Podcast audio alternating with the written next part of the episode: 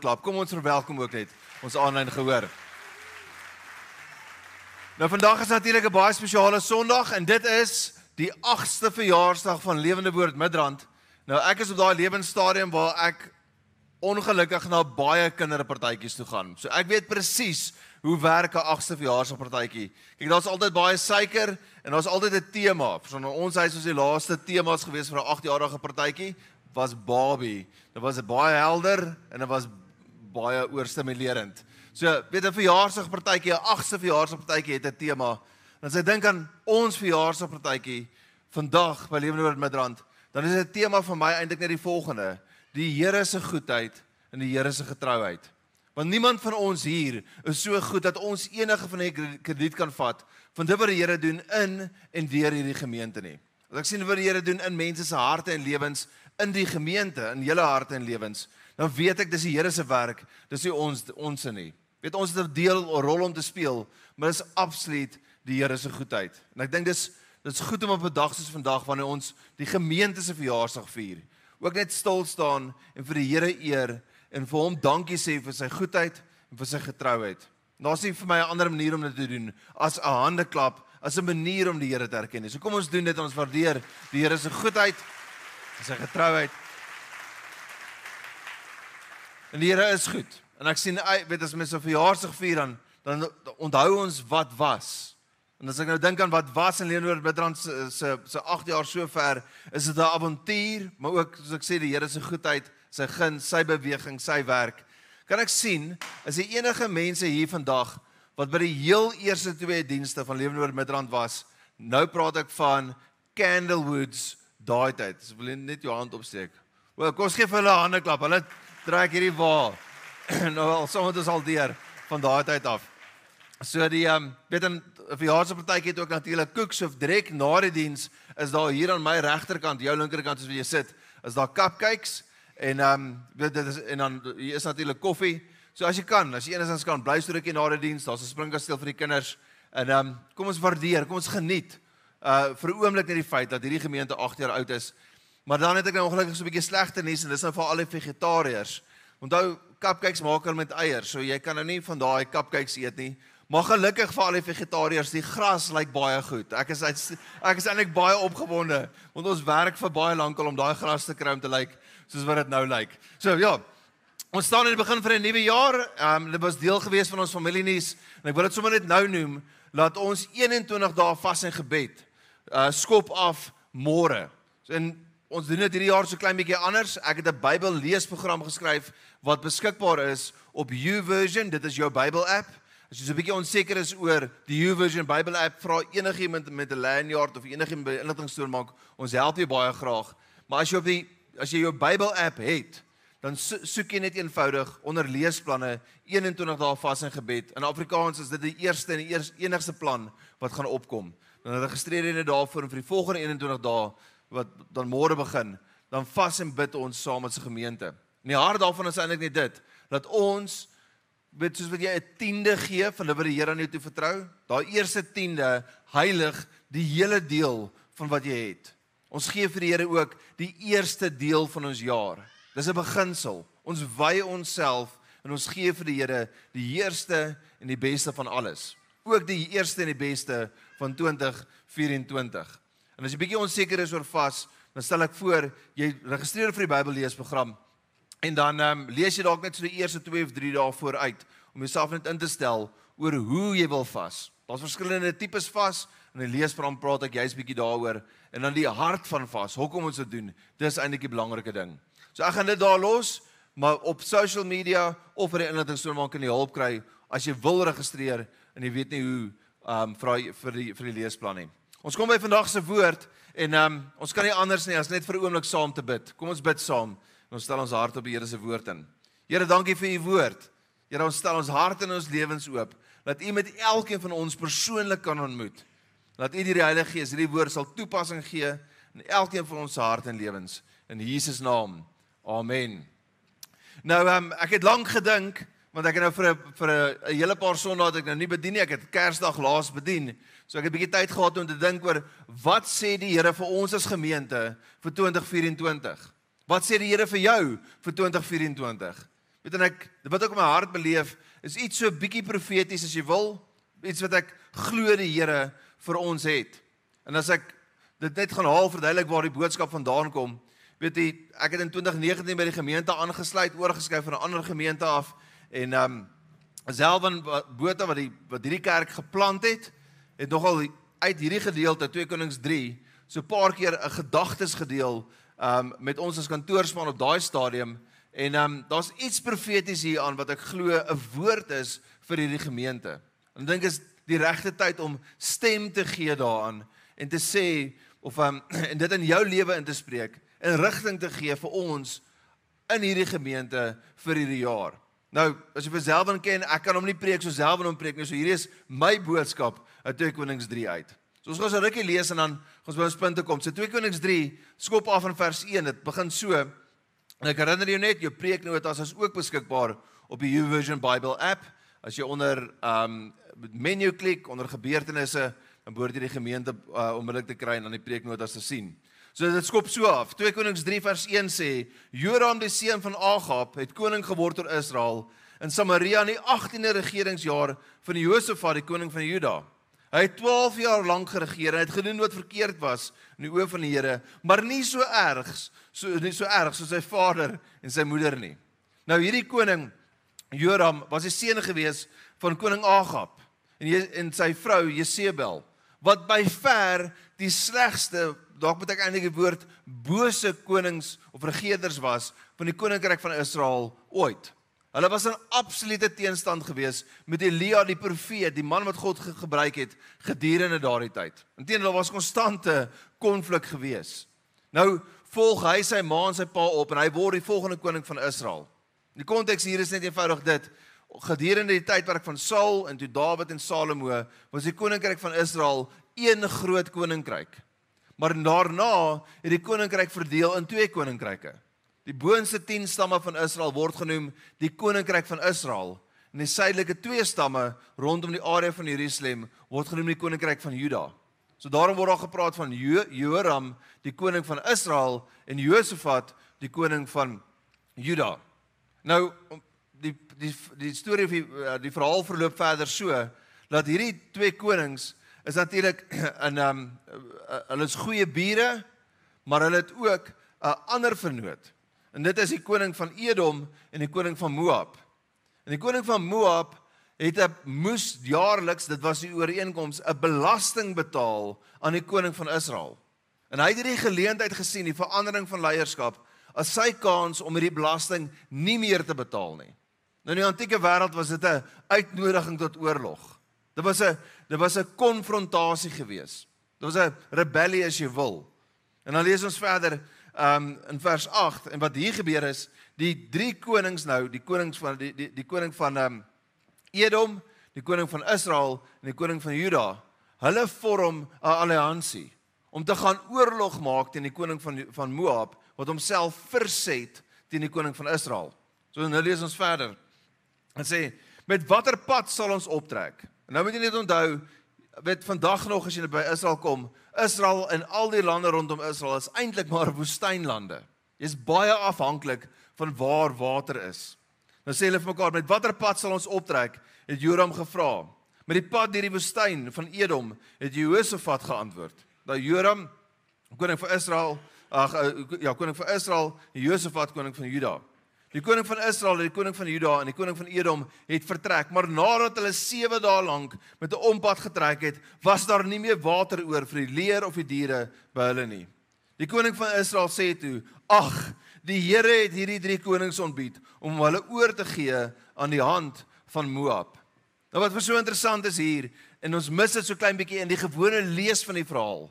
Is wanneer hulle hierdie uitdrukking gee: "Ag." Ek weet nie of jy al so gevoel het nie. Daai woord ag is eintlik baie meer as net die woordjie ag in Afrikaans. Dis 'n absolute uitdrukking van teleurstelling, van kwaad. Ek weet nie jy al so gevoel het nie. Hulle is eintlik kwaad vir hulle self. Weet ek het, ek was al baie keer in my lewe kwaad vir myself. Om myself in 'n moeilike situasie vind, verkeerde besluit gemaak het of wat dit ook al mag wees.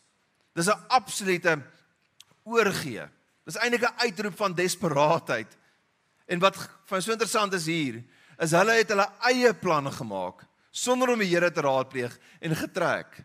Dis eintlik as gevolg van hulle eie swak beplanning wat hulle in hierdie situasie beland waar die hele weermag, wanneer 3 weermagte saam in die woestynland en daar is nie meer water nie. Die vyand is voor die deur. Hulle is 'n hulle het 'n vol weermag. Hulle het tuisgebied voordeel. Hulle het hulpbronne insluitende water. En hier buite buite eentjie van hulle af staan drie weermagte gereed om oorlog te voer, maar hulle is in 'n swak posisie. Hulle het swak beplan. Hulle is eenvoudig nie toegerus en gereed om oorlog te voer teen Moab nie. Die situasie lyk baie sleg. Maar let dit op, dis hulle eie swak beplanning. Dis wat dit wat ons dikwels aan onsself doen. Dit wat ons nie vooraf dink, vooraf beplan, vooraf oorbid of hoop en vertrou, wat ons dikwels in die grootste moeilikheid laat beland. Dis natuurlik baie relevant in die begin van 'n nuwe jaar. As jy dink aan die jaar wat voorlê, dis nodig om die jaar aan die Here te wy, soos wat ons doen in die gemeente deur ons 21 dae vas en gebed. Dis nodig om te bid en beplan vir die jaar wat voorlê, om juis die Here se leiding te soek en sy guns te beleef in sy leiding. Die groot fout wat ons dikwels maak is ons maak ons planne en ons hoop die Here sal dit seën. En dis presies wat hierdie drie konings gedoen het. So in die begin van die jaar stel jou hart daarop in om die Here se wil en die Here se plan vir jou lewe te soek. Want daarin lê die Here se beskerming, sy begeleiding en sy guns. Dit is my ook interessant dat hulle het gemasseer opgemars as jy wil. En eers toe hulle in die moeilikheid kom. Eers toe daar nood is, het hulle begin stil staan. Dit is ook goed om partykeer stil te staan en dan die stem van die Here te hoor. Maar dis waar hierdie verhaal nou volgende op pad is. Uiteindelik kom die woord van die Here na hulle toe. Weet dikwels is ons so besig dat ons nie st genoeg stil staan om die stem van die Here te hoor nie. Maak dit 'n instelling in hierdie jaar om genoeg en gereeld genoeg stil te staan. Maak dit jou stilte tyd as jy wil om jou hart op die Here in te stel om te hoor wat die Here vir jou sê. En die storie van die verhaal gaan verder in vers 11. Dan sê Josafat het gevra. Nou Josafat onthou is die koning van Juda. Nou, hy is eintlik 'n goeie koning. Joram was nie 'n goeie koning gewees nie, die koning van Israel. Josafat die goeie koning het gevra: "Is hier nie 'n profeet van die Here sodat ons deur hom die Here kan raadpleeg nie?" Een van die eh, een van die koning van Israel se dienaars antwoord en sê: e-, "Elisa die seun van Safat wat water gegooi het op Elia se hande is hier." Nou, vir my so interessant, die twee goed word deel van hierdie storie. Die eerste een van die van dit is is is die is die woord van die Here wat na hulle toe kom.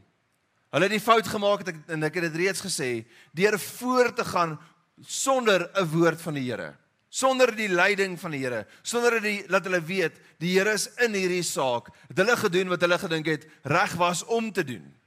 Maar nou dat hulle in die nood is, nou dat hulle in 'n in 'n krisistyd verkeer. Nou dat hulle met hulle rug in die muur is, nou soek hulle die woord van die Here. Ek dink almal van ons kan getuig van sulke seisoene in jou lewe waar jy in nood was, die Here gesoek het en die Here vir jou deurgekom het. En dis natuurlik is ons dankbaar daarvoor. Natuurlik is ons bly daaroor, maar dit is beter om vooraf die leiding van die Here te soek en daarop te reageer en hierdie tipe situasies te vermy. Dis eie ambisie eerder as die Here se leiding wat hulle in hierdie baie moeilike situasie bevind het. Maar die deurbraak kom deur twee goed. Die eerste ding waardeur die deurbraak kom, is hulle soek die woord van die Here. Vir 2024, maar dit is so relevant in elke ander seisoen ook. Maar juis as ek dink aan die begin van 'n nuwe jaar vir 2024 maak die woord van die Here die fondasie waarop jy jou lewe bou. Gee meer tyd aan die woord van die Here. Stel jou hart en jou lewe in op die woord van die Here vir die jaar wat voorlê. Want dis die woord van die Here wat deur die profeet Elisa kom wat natuurlik die deurbraak bring. Hou ook maar net 'n gedagte in, dis maar net om konteks te gee en presies wat hier gebeur. Onthou hierdie konings het nie 'n geskrewe rekord gehad nie. Daar was nie 'n Bybel nie. Die woord het deur 'n profeet gekom in daardie tyd. Ek en jy is in 'n baie beter posisie want ons het die woord van die Here tot ons beskikking. Die Here praat deur sy woord. Die Here praat primêr deur sy woord. Die eerste sleutel is die woord van die Here in hierdie situasie. Die tweede sleutel kom ons nou by. Vir 'n oomblik kom ons daarby. Van vers 13 sê Elisa het vir die koning van Israel gesê: "Ek het met jou niks te doen nie. Gaan na die profete van jou pa en ma." Hy sê eintlik: "Jou pa en ma het Baal profete gedien. Gaan vra hulle vir hulp." Maar die koning van Israel sê vir hom: "Nee." Nou daai woordjie nee is amper dieselfde tipe uitroep as die woordjie ag in hoof in vers 10. Dis a, dit spreek van desperaatheid. Dit spreek van teleurstelling. Dit spreek van noem dit maar selfkwaad as jy wil. Nee, want die Here het hierdie drie konings ontbied om hulle oor te gee in die hand van Moab. Daarop antwoord Elisa: "So waar is die Here, heerser oor alle magte leef, hy en wie se diens ek staan, as dit nie was dat Josafat, die koning van Juda, in ag neem nie, sou ek nie eers na jou gekyk het of jy raak gesien het nie. Bring dan nou vir my iemand wat 'n straar instrument kan speel." Toe die persoon die snaar instrument begin speel, het die hand van die Here oor hom gekom. Dis natuurlik nou Elisa, die profeet. Die tweede belangrike sleutel wat lei tot die deurbraak in hierdie situasie, is hierdie persoon wat die snaar instrument kom speel. Nou, vir my persoonlik is daar 'n bietjie van 'n bemoediging of 'n troos in hierdie verhaal, want ek is totaal onmusikaal. Ek weet nie wat as die band vir my sê by die brug gebeur die volgende en dan ek weet nie waar die brug is nie. Die brug is daar aan die ander kant. So ek weet nie wanneer ons van toonlede verskil of weet ek weet niks. Die Here het hierdie gemeente geseën met 'n amazing worship span, want dit is wat die Here het as deel van ons as gemeente se roeping. Is dat lof, dat uitstekende praise and worship 'n element sal wees, 'n kenmerk sal wees van hierdie gemeente. Maar as jy dink aan aan jou lewe, weet musiek speel 'n verskriklike groot rol in ons almal se lewe. As jy na 'n restaurant toe gaan, die musiek word gestel, uh, word baie spesifiek gekies om 'n sekere atmosfeer te skep.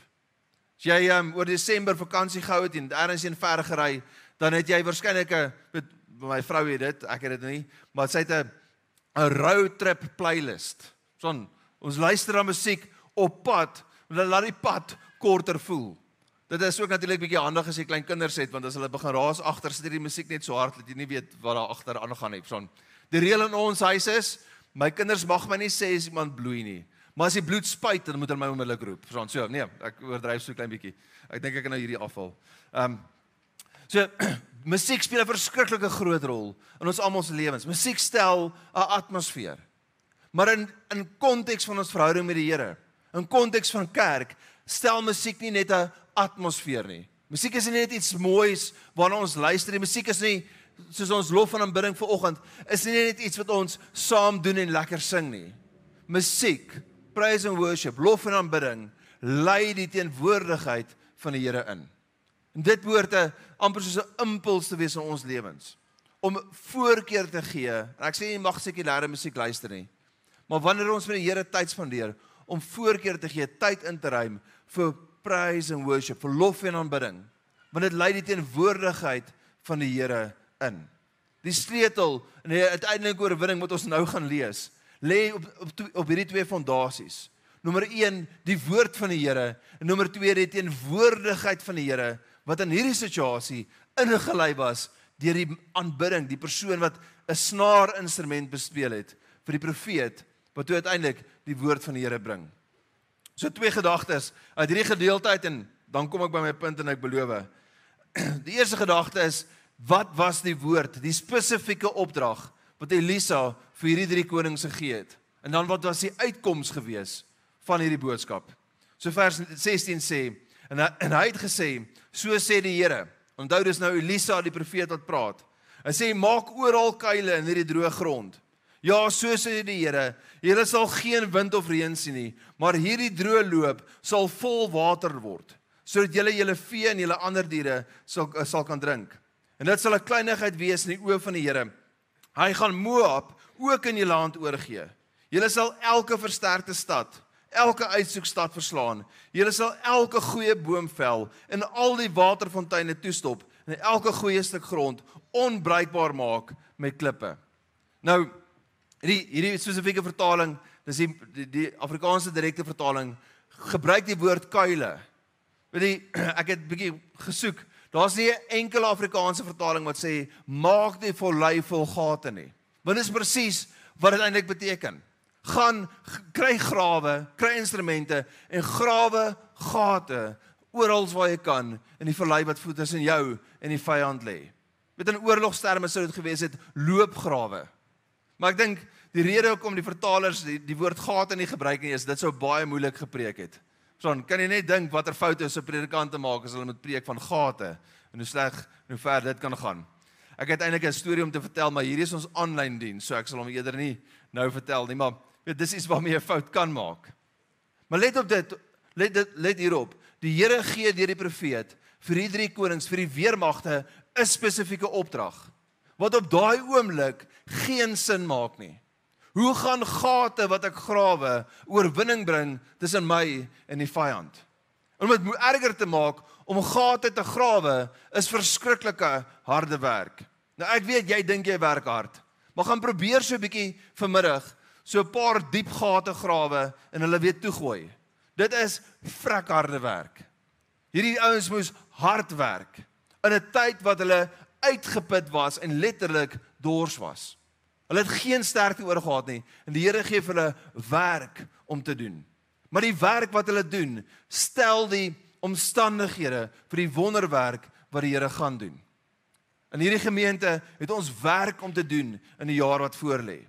Baie van wat ons doen, gaan harde werk wees, maar dit stel die omstandighede vir wonderwerke wat die Here gaan doen in en deur hierdie gemeente.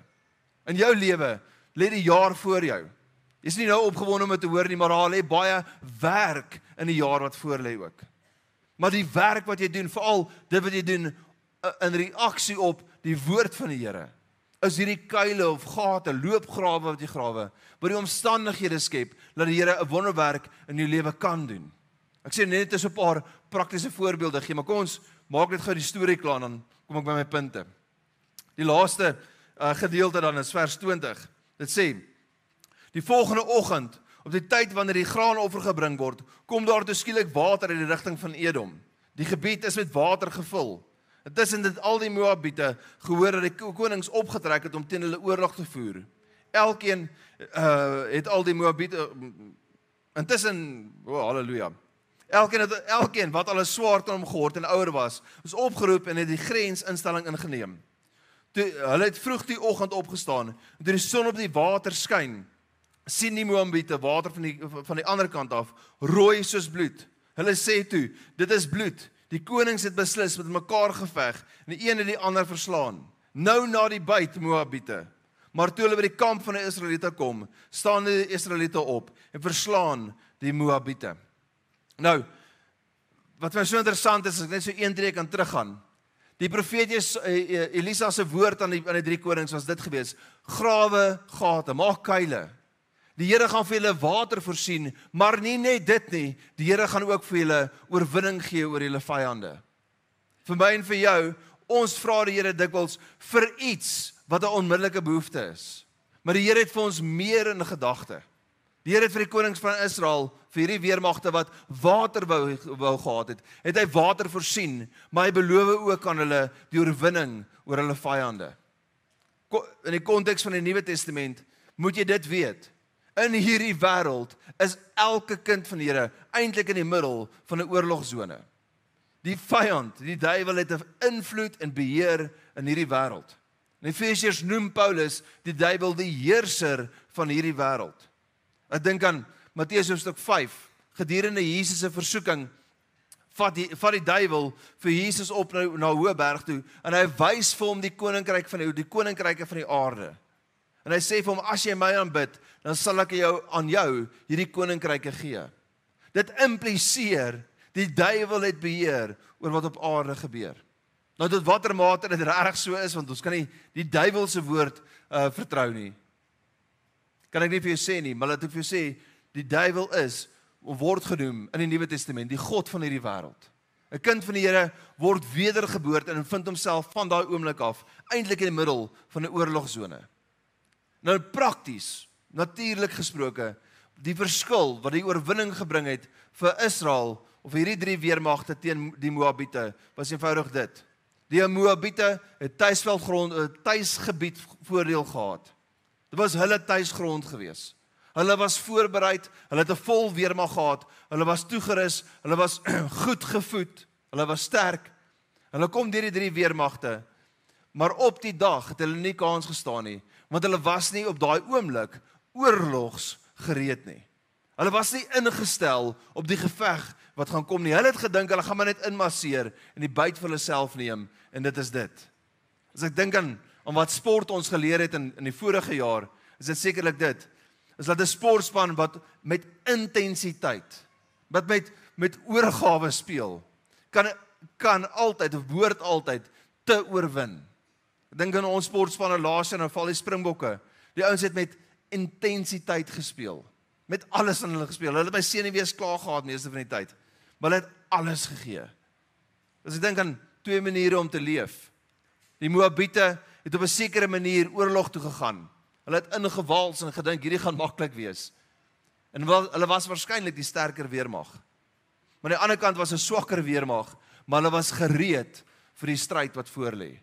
En die Here het aan hulle die oorwinning gegee. Vir dit wat voorlê in 2024. Ek weet jy jy hou dalk nog in jou gemoed so klein bietjie vakansie.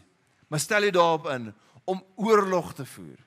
Om om die die die spel hard en voluit te speel in 2024. Want daarmee saam kom die guns van die Here. Nou, drie gedagtes. En ek kom uiteindelik by my punte. Die storie is eintlik ter agtergrond. Wat sê die Here vir my en vir jou? Wat sê die Here vir hierdie gemeente vir 2023? Ja, 2024. Eerste gedagte is dit dat ek en jy 'n verwagting sal hê. Geloof is dit wat verhouding met die Here vir my en jou moontlik maak. Soos wat daar vertroue in 'n verhouding is en daai vertroue maak die verhouding moontlik. So is geloof ons vertrouensband met die Here. Dit is dit word omskryf in in Hebreërs hoofstuk 11. Maar dit is om die Here te te te te vertrou, met hom verhouding te hê al kan jy hom nie sien nie. Verhouding, geloof gaan verder en word verder beskryf. En as ek dit in my in my eie woorde kan stel, dan sê dan sou ek dit so sê. Geloof is is nommer 1 wat verhouding met die Here moontlik maak. Maar geloof sien ook nie net wat is nie, geloof sien wat kan wees. Kyk vorentoe van hierdie punt vir 2024 en sien in 'n jaar wat kom, dit wat kan wees in jou lewe. In jou huwelik, in jou huisgesin, in jou verhouding met die Here, in jou besigheid, in jou werk, in jou studies, waarmee jy ook al besig is, sien wat kan wees. Vertrou die Here vir dit. Die Here doen niks groots in ons lewens sonder die sonder geloof, kom ons noem dit maar verwagting nie. So ons eerste gedagte is dat ons verwagting sal hê. Tweede gedagte is dat wanneer ons 'n ver, verwagting het, ons ook die nodige voorbereiding sal doen. As ek nou net weer dink aan die koninkryke wat of die drie weermagte wat daar staan, om kuile of gate te grawe was harde werk. Geloof gaan altyd oor tot aksie toe. Hierdie ouens gaan oor van verwag dat die Here iets sal doen na tree op op sy woord. Hulle grawe gate wat harde werk was. Maar die gate wat hulle gegrawe het, stel die omstandighede vir die wonderwerk wat gaan kom. En dit het presies so gebeur.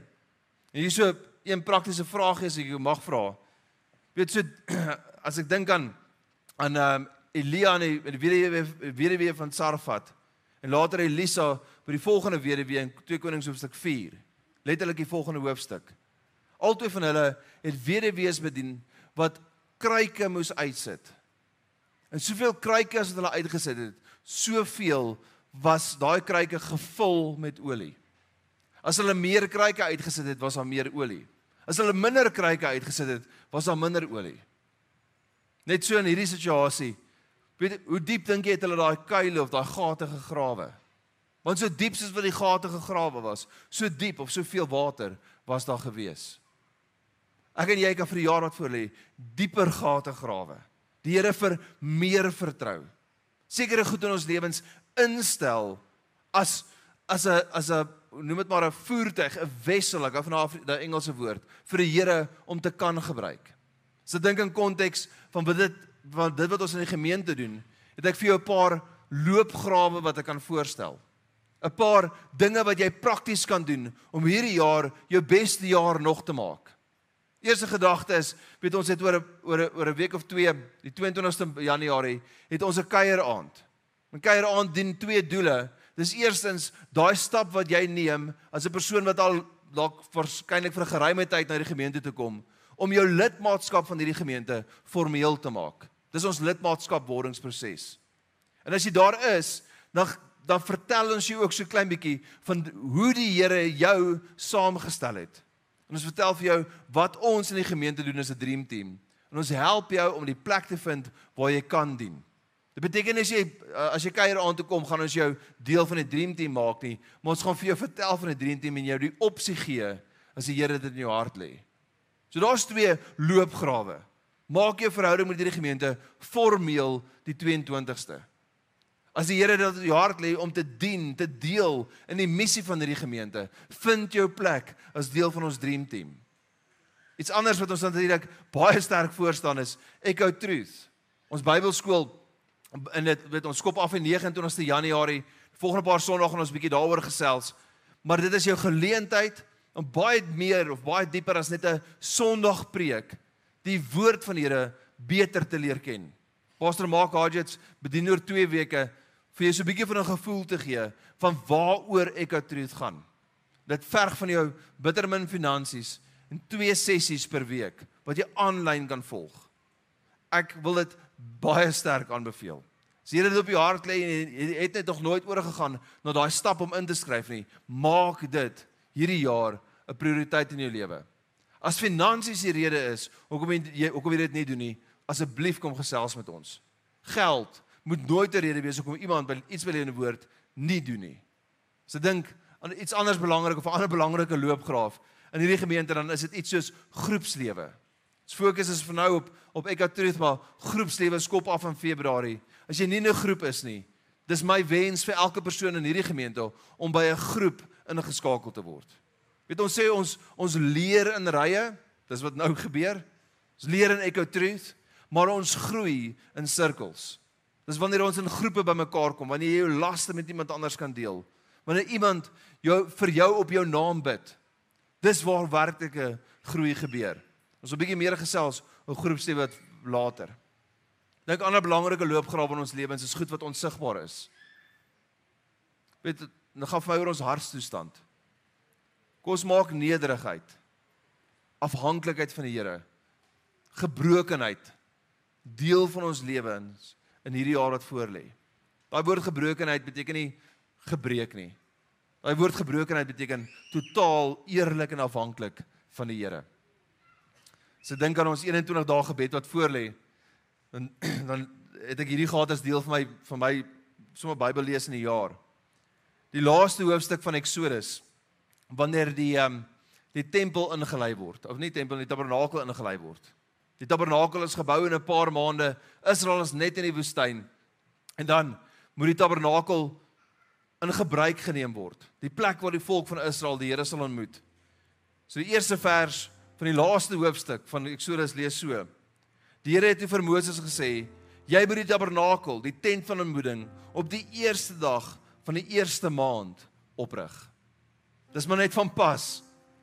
Dat op die eerste dag van die eerste maand, letterlik in die Joodse kalender so ons dit genoem het die 1 Januarie. Dis wanneer die tempel, die die die plek waar die Here ontmoet word, ingerig moet of behoort te word. Maak dit 'n woordigheid van die Here. Maak die Here die eerste en die grootste deel van jou lewe vir 2024. Maak hierdie jaar die jaar wat jy die Here voluit dien. Gee die Here 2024 gee vir die Here een volle jaar van die lewe waar jy voluit gaan en aan alles deelneem wat ons in die by die gemeente aanbied. En ek kan jou waarborg jou lewe sal totaal anders wees aan die einde van hierdie volgende 12 maande. Begin môre met ons 21 dae vas en gebed. Sies jy by eie kan doen op daai Bybel app by die huis. Laaste gedagte is maar net dit. Soveel meer. Baie van wat ek nou sê is um kom ons noem dit is is die werk van is 'n menslike verantwoordelikheid, maar is die is die Here se werk. Daar's iets wat ons as mense moet doen. So ons is daar's goed wat ons as gemeente moet doen. Maar dis die Here wat dit doen. Maar net die Here kan kan lewe gee. Net die Here kan groei gee. Net die Here kan deurbraak gee. Net die Here kon die oorwinning gee vir die drie weermagte. My gebed vir ons as gemeente, maar my gebed vir jou is dit. As jy kan jy sal doen wat jy kan doen. Dit wat die Here jou lei om te doen. Maar dat die Here sal reageer en dat hy sal doen wat net hy kan doen. My gebed vir die gemeente is dat die Here hierdie gemeente werklik sal gebruik soos 'n instrument in sy hand. En ek weet daar lê vir ons baie groter dinge voor. Ek weet die Here wil hierdie gemeente gebruik. En hy doen. Maar ek het 'n sin van soveel meer wat voor lê. Jy behoort in jou lewe daai gevoel te hê dat die Here meer met jou wil doen. Meer in en deur jou gaan werk. Kom ons bid saam. Here, dankie vir u goedheid. Dankie vir u getrouheid. Dankie dat ons ons hart en ons lewens kan instel op dit wat u wil doen in 2024. Lei ons, leer ons, staan ons by dat ons 'n verwagting sal hê. Dat ons die werk sal doen sodat ons die omstandighede kan voorberei vir wonderwerke, vir deurbrake, vir u om in en deur ons te beweeg in Jesus naam. Wil jy net vir oomblik nog die oë toe hou? As jy vandag hier is, moet jy dit weet. Dat sonder Jesus Christus is ons almal verlore en veroordeel tot 'n ewige dood. Maar God het uit sy liefde sy seun gegee om in ons plek en vir ons sonde te sterf. Jy word 'n kind van God die dag wanneer jy Jesus aanneem as jou persoonlike verlosser. Dis 'n geloofstap. As jy dit nog nie gedoen het nie, en jy wil vandag die Here aanneem, dan wil ek vir jou vra dat dit daar waar jy is, jy net vir 'n oomblik jou hand in die lug sal opsteek. Sê ek is hier. Ek wil my lewe vandag vir die Here gee. Dankie as jy jou hand opgesteek het, kan jy hom weer laat sak. Gaan nie vorentoe roep nie, gaan nie laat uitkom nie. Ons sê eenvoudig net saam 'n gebed bid. Kerkfamilie, kan ek dan vra vir jou wat hierdie diens aanlyn volg en dalk op jou manier reageer op hierdie gebed bid hierdie gebed opreg in jou hart saam. Maar ons almal hier gaan die volgende gebed hardop saam bid. Hier is die gebed. Here, dankie dat U my eerste lief gehad het. Dat U U seun gegee het om in my plek vir my sonde te sterf. Vandag neem ek Jesus aan as my verlosser. Ek wil van vandag af voluit lewe as 'n kind van God in Jesus naam. Amen. Amen. Vir elke hand wat opgegaan het, kom ons vier dit, ons celebrate dit, ons moedig jou aan. Elke persoon. Ons verantwoordelikheid teenoor elke persoon wat 'n hand opgesteek het, eindig nie hier nie. Ons wil graag vir jou bid. Nommer 1 en nommer 2, ons wil help met daai volgende geestelike tree in jou lewe. Vir daai rede het ons hierdie link op ons webblad. Ek kies Jesus. Wil jy net so gou as jy kan na die diens die link opsoek om invul nie. Ons gaan nie pla nie, ons gaan nie lastig val nie, maar ons wil vir jou bid ons wil jou help met daai volgende geestelike tree. Wonderlik. daarmee groet ek ons aan en gehoor. Die Here seën julle.